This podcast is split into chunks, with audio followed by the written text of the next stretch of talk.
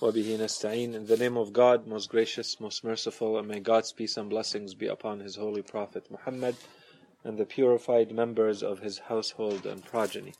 Allahumma salli ala Muhammad wa ali Muhammad. Assalamu alaikum wa rahmatullahi wa barakatuh. For the beginning of the lesson, there was a little bit of a request to give a little bit of an outline on the general structure of these lessons or these lectures and discussions. So I thought I'd take maybe two, or three minutes just to explain what I think is going to be the, the outline, at least of the topics that we're going to be addressing. And then, depending on your level of interest in them and how much questions and discussion we get for all of each of them, we'll decide how many lectures we spend on on each one of the topics. So if topics where we get a lot more discussion, a lot more questions, they're probably going to deserve to go a lot more in depth and to talk about things in a lot more detail. Those that we can skim over quickly and just give an overview, where an overview is enough, they would probably be limited to perhaps one lecture or one lesson, one discussion. So, as you guys have seen, we started talking about the importance of religion and between this session and the next, you'll see that, inshallah, we're going to finish this topic of the relationship between reason and faith. And we'll also talk about this next topic, which is the different types of knowledge that we have and their place in the big picture of knowledge, all the types of knowledge we have, and their functions or functionality, how we use them, what they're useful for, what are the tools that we need for each one of them and what are the objects that we study with each of them. And on the other side, we'll also study this topic that we refer to in our religion as taqlid. So we need to understand what taqlid actually means and how it fits into this picture of using our reason, rationality, our logic when we approach religion. So can we really follow blindly someone else or not? And how are these two compatible? Once these few topics are out of the way, we'll get into the topics that are usually studied in the field of aqa'id or theology, the belief system. So we'll start talking about the proofs for the existence of God, the attributes of God, and one of the biggest ones, and it causes a lot of questioning and doubts and confusion is a specific attribute of justice. So when we say Allah subhanahu wa ta'ala is just, what does it mean? And the big topics that we usually study under those is the issue of evil in the world and also the issue of free will. Do we have free will or not? And why is there evil in the world? So those two are studied under the end of the attributes of God, which is al-adl, divine justice. Then we move on to the big topic that is usually referred to as nubuwah. So the study of prophethood. So we started that one by studying the importance of religion and why do we need religion in a different way than what we've talked about until now. And then we'll start talking about the importance of why do we say that Allah subhanahu wa ta'ala has sent people with a message to humanity? So the prophets. Who are the prophets? What are their general attributes? And this whole issue of isma or infallibility is also studied there, as well as the notion of miracles and what constitutes a miracle and how do we know whether it's a real miracle or not. And of course, here we can decide together as a group when we'll reach that topic whether we want to spend a little bit more time specifically about our own prophet and our own prophet's miracle, which is the Holy Quran, or do we just give a quick overview and keep going in the lessons, and then we can come back after we give the whole overview and give a lot more detail about the life of our Holy Prophet and studying the, the Holy Quran. Once we understand the importance of prophethood and the big proofs, demonstrations to prove that there are messengers, apostles, prophets sent by God, and what are their attributes and what miracles are, and how we study them, we go into the topic of imamah and we understand what are the big proofs, what's the discord or disagreement among Muslims about this topic of imamah. What do the Muslims in general say? What do they agree on and what do they disagree on that makes them fall into different schools of thought? and what are our proofs for our own school of thought and our beliefs in this notion of imam. So again, the same thing that we would have done with the nubuwa, we would do with the imam. What constitutes, what are the traits, the attributes, characteristics of someone who is an imam? Where do they rank? And how do we know that they are an imam as opposed to someone else, for instance? Once that topic is done, then we move to the last of the topics of what we usually call usul al-din, which is everything that happens from the moment of death upwards or onwards. So, what is death? What happens when we die? What awaits us in the grave? What happens between the moment we are put in our graves till Yom al Qiyamah? What happens on the day of judgment, Yom al Qiyamah? And then what is the afterlife after the day of judgment? So all of these are topics that fall under this big heading of the afterlife. So generally speaking, this constitutes our system of beliefs in that specific order. And each one of these topics, each one of these subjects builds on the ones before. So when you miss, you're going to miss a part of the demonstration. You're going to miss a part of the, the, the system. Following that, the idea with this entire jalsa, the idea that I had was basically to provide an overview of our religion. So I wanted to spend a little bit more time on this notion of beliefs or aqa'id because it's the foundation of our religion. But beyond the aqa'id, there are also a few other things that constitute our foundational knowledge of our religion. One of those is what we can call big systems in Islam. So the biggest one that is relevant to us is the system of laws in Islam. So we can look quickly at the big laws in Islam for the parts that are really relevant to us. For instance, tahara, or purity in Islam. For instance, prayer, fasting, charity, both zakat and khums, pilgrimage, these are the big chapters in Islamic law that we can look at as an overview. A couple of other systems that are very important is understanding the system of the family in Islam. So we have to look at every member of the family. So the man, the woman, the, the children, and their roles. So within the family and within society. What does Islam say about all of this? And then beyond that, we look at the social system in Islam. What does a society look like in Islam? How does Islam look at a society?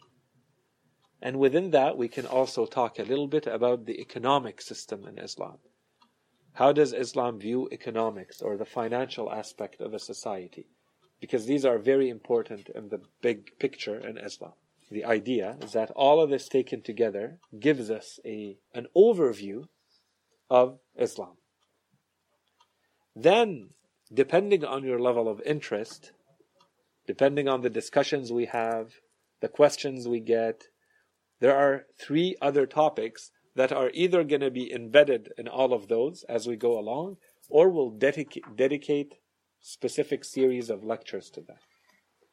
One of them has to do with akhlaq, or ethics and spirituality. A second one has to do with history and biographies. So akhlaq also we would spend time trying to understand the human soul. What is it made of? What are its different faculties? What makes it stronger or weaker? How do we control it better? That falls under akhlaq. History and biographies is more understanding the life of the Holy Prophet and the beginning before Islam Islam, and then all of the Imams, the 12 Imams. So studying their lives. And we could, if we wanted to, also add the lives of the prophets or not in the history part. And then finally, perhaps the biggest, most in depth and interesting and widest and deepest topic is the Holy Quran. So once we've had a little bit of a background now that we understand a little bit our religion and we have some of the tools we need, we can start studying the Quran. So here we can also decide either we study it in a way that's usually called thematic, so we take a theme and we see what the Quran says about that theme. So take a topic, a subject, and we see what the Quran says. So for instance, it could be what does the Quran say about prophets? So that's a theme. And we go throughout the Quran, we only take out the verses that have to do with this topic and we see what the Quran says about them. This is usually called thematic, a thematic approach, because you take a theme and you look at what it says. Or we just follow the order, either from the beginning or the end. And we go verse by verse, we explain, we comment on the verses so that we understand what the Quran is actually saying.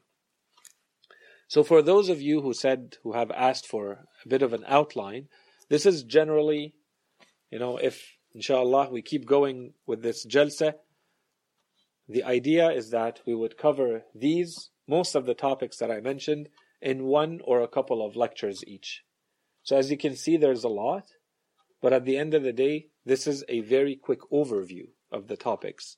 At the end of which, all of you should be able to say, at least I have a general understanding of what Islam is. Before that, before actually talking about all of these topics, it's difficult for someone to say, I even know what Islam is. We need to understand how the what the belief system is, what the action system is. That's it, the the system of laws or the Islamic law, or usually we refer to it as fiqh. And this is just a quick overview. This is just explaining what it is without going into the details. After this, as we said, depending on your level of interest and your discussions, or throughout as we go along, if a lot of you say we need to spend a lot more time on a certain topic, it's as though we'll take a, a break from the big series and we can spend more time on a specific topic. So I'll give you an example. Inshallah, in the next lesson, we'll talk about two big topics, one of them having to do with the different types of knowledge that we can have. So we can decide that we give a very high level overview of different types of knowledge, or we can spend a lot more time, so a couple of lectures or more, talking specifically about one type of knowledge, which is science, because there are so many questions and doubts and objections about this world and this word of science. What does it actually mean? How is science made? To what extent can we rely on it? Is it absolute truth or not? So, if we spend time understanding how science is constructed, we're in a much better position to understand the real relationship between science of the natural world that we're eh, being exposed to, let's say, in schools or elsewhere, and religion. The place of our religion versus science. This, we can talk about it for 10, 15 minutes, or we can spend 10 lectures talking about it. There's a lot to say here. And there are, there's an entire field in, that you can study at university called the philosophy of science. It's a very big field with very big thinkers and philosophers studying this relationship. What is science? How is it? What is it made of? How is it constructed? What's the amount of truth, the degree of truth that it can give us? And then we can take that and compare it with what we've said so far and we'll continue to say about religion. So this is just to give an example. Anyways, so this is generally speaking, the, the point of all of this was simply to say the structure that we are following for these lectures is supposed to give you a broad overview of the entire system of our religion. So the idea is that we're not going in depth, we're just touching the surface, but we're going to try to cover all the foundations so that at the end of this, someone can say, I have a, a general good overview understanding of our religion. And the rest, we're going to have to drill down a lot more, depending on your levels of interest. Sounds good? Okay, so that was a, a first thing that uh, I thought we, we should get out of the way, since uh, we probably didn't do a lot of that in the first uh, in the first lecture. So, are there any questions about any of this? The general program, the general outline, the topics that we're going to address, is there anything that you feel is missing from this? It's all good? Okay. Okay. So the second uh, as the second thing that we wanted to talk about today very quickly. So a number of you you weren't here last week. We started a topic that has to do with the place of reason in Islam. Maybe better than me trying to summarize it. Let's see if anyone else who was in attendance last week can give a broad overview of what we said about that. And inshallah, we'll build on it today. Yeah. Yeah, so basically, uh, the first thing you were saying is that is it important for reasoning to be in, the, in our religion or not?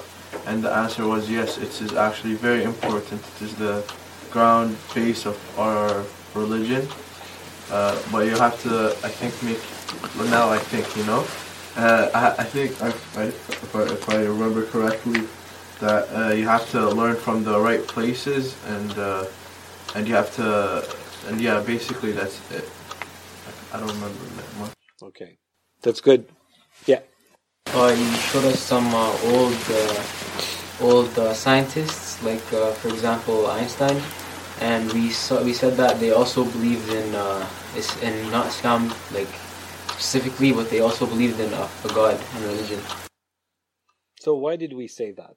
That was a an answer to what objection?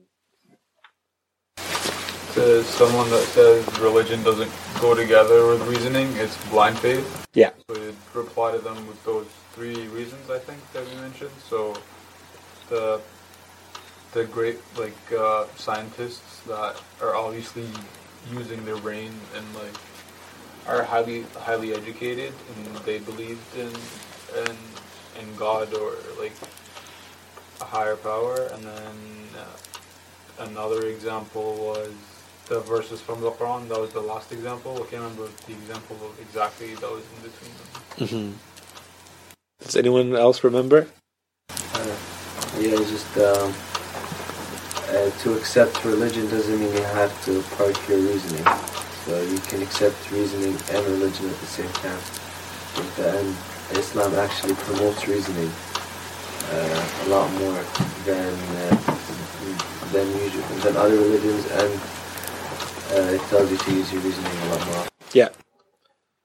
So, to fill your, your second one, and it's a little bit what you said, which is basically the majority of people, the, the masses, anyone that you talk to, will say, I'm not ready to park my reasoning. It's not reasonable to expect someone to not use their logic. And what we tried to do next was what you refer to, which is we went through the Holy Quran and we identified a few categories of verses that, that are spread out throughout the Quran that talk about different ways the Quran is asking people to use their minds and their brains, their reasoning, rationality, logic. So, do you remember some of those ways that the Quran asked us to use our reasoning? Yeah. Uh, I remember some of them. Uh, one of them is uh, uh it says in the Quran, like, don't you question how uh, the bee goes through all the processes of it to get the uh, a natural medicine for a human being? And it says in the at the end, it's like there's a there, there's a sign for those who think in each one. And the other one is uh, uh, that I remember is uh, uh don't you see how much uh, empires have we give, given them uh, like rivers and we made them we nourished them and they were so powerful but then now they're gone but and there's so many there's so many and then at the end it says there is a there is a sign for those who look at history in that and uh, yeah, those are the two I remember. Those two are, are very good. So we said one category for and an example that we use is the natural signs. So Allah subhanahu wa ta'ala has created this universe in a way that everything is a sign pointing to Him. If you look at everything in the universe, there's a way to look at it that you only look at the thing itself. But there's another way to look at it where you see that this is a sign pointing towards God. You have to, it, it has to make you think beyond what you're seeing. The more you study it, the more you understand it, the more it makes you realize that it's pointing towards a creator. And we said that everything in nature, the Holy Quran teaches us about everything in nature being of that kind. So the first category, for instance, the bees fall in that category, where the Quran talks about the bees, as it talks about the heavens and the earth and the mountains and the rain and the night and day and the moon and the sun and so on and so forth. Right? We we read a number of verses in that category. A second category was don't forget, what we're trying to do is to look at different ways the Quran is ordering us to use our minds. So one of them is to study nature. Another one is to study history. Because the Quran says, do they not know? Do they not see? Do they, when they walk through the remnants, the traces that are left by previous empires, previous nations, do they not see that they were even more powerful than you are? Do they not see that we had given them even more power than we have given you? Are you not going to take any lessons out of that? What happened to them? Why do they not exist today? Okay, so this is a second category. Does anyone remember a, a few other categories of, of ways the Quran is trying to force us, commanding us, instructing us to use our minds? Um, I remember also the one uh, where he uh, he says about the the, the sky and night, and, uh, and yeah. That's nature. That's all nature. That's all signs of nature. They're good. We did mention them, but that was all one category. And another category was history. Another category was just thinking in general. The Quran does promote knowledge in general, it says, هل يستوي الذين يعلمون والذين لا يعلمون? Do those who know and those who do not know, can they, can you, can they be equated? Can they be considered equal? Those who know, those who have knowledge and those who do not have knowledge? And it does that a lot in the Quran. Throughout the Quran it does that. So that's the general verses. More than that, the Quran says and of course it's speaking very negatively about those people. It says there are people who follow conjecture. And we explained what conjecture is. We said there are people who follow things that are doubtful. Doubtful in the sense that you're only certain of it to 60%, to 80%. The Quran says this is unacceptable in matters of belief. You have to have 100% certainty. And the majority of people, they are mistaken because they fall in the category of simply following conjecture, of dhann. The Quran talks again and again about dhann. إنهم إلا يخرصون. It says it's only conjecture. They're only guessing. So, and the Quran basically says this is all wrong. Never follow those who only follow conjecture. What do they know? They only follow guesswork and conjecture. Okay, so that was another way where the Quran, this is more in a negative way. The Quran is saying, on the one side, telling us how to use our minds and what to do with them and about what. And on the other side, it's telling us what's not to do. So one way is do not rely on conjecture. You have to be 100% sure. Another way, the Quran says, do not be of those who simply follow what their parents taught them following blindly what your parents taught you.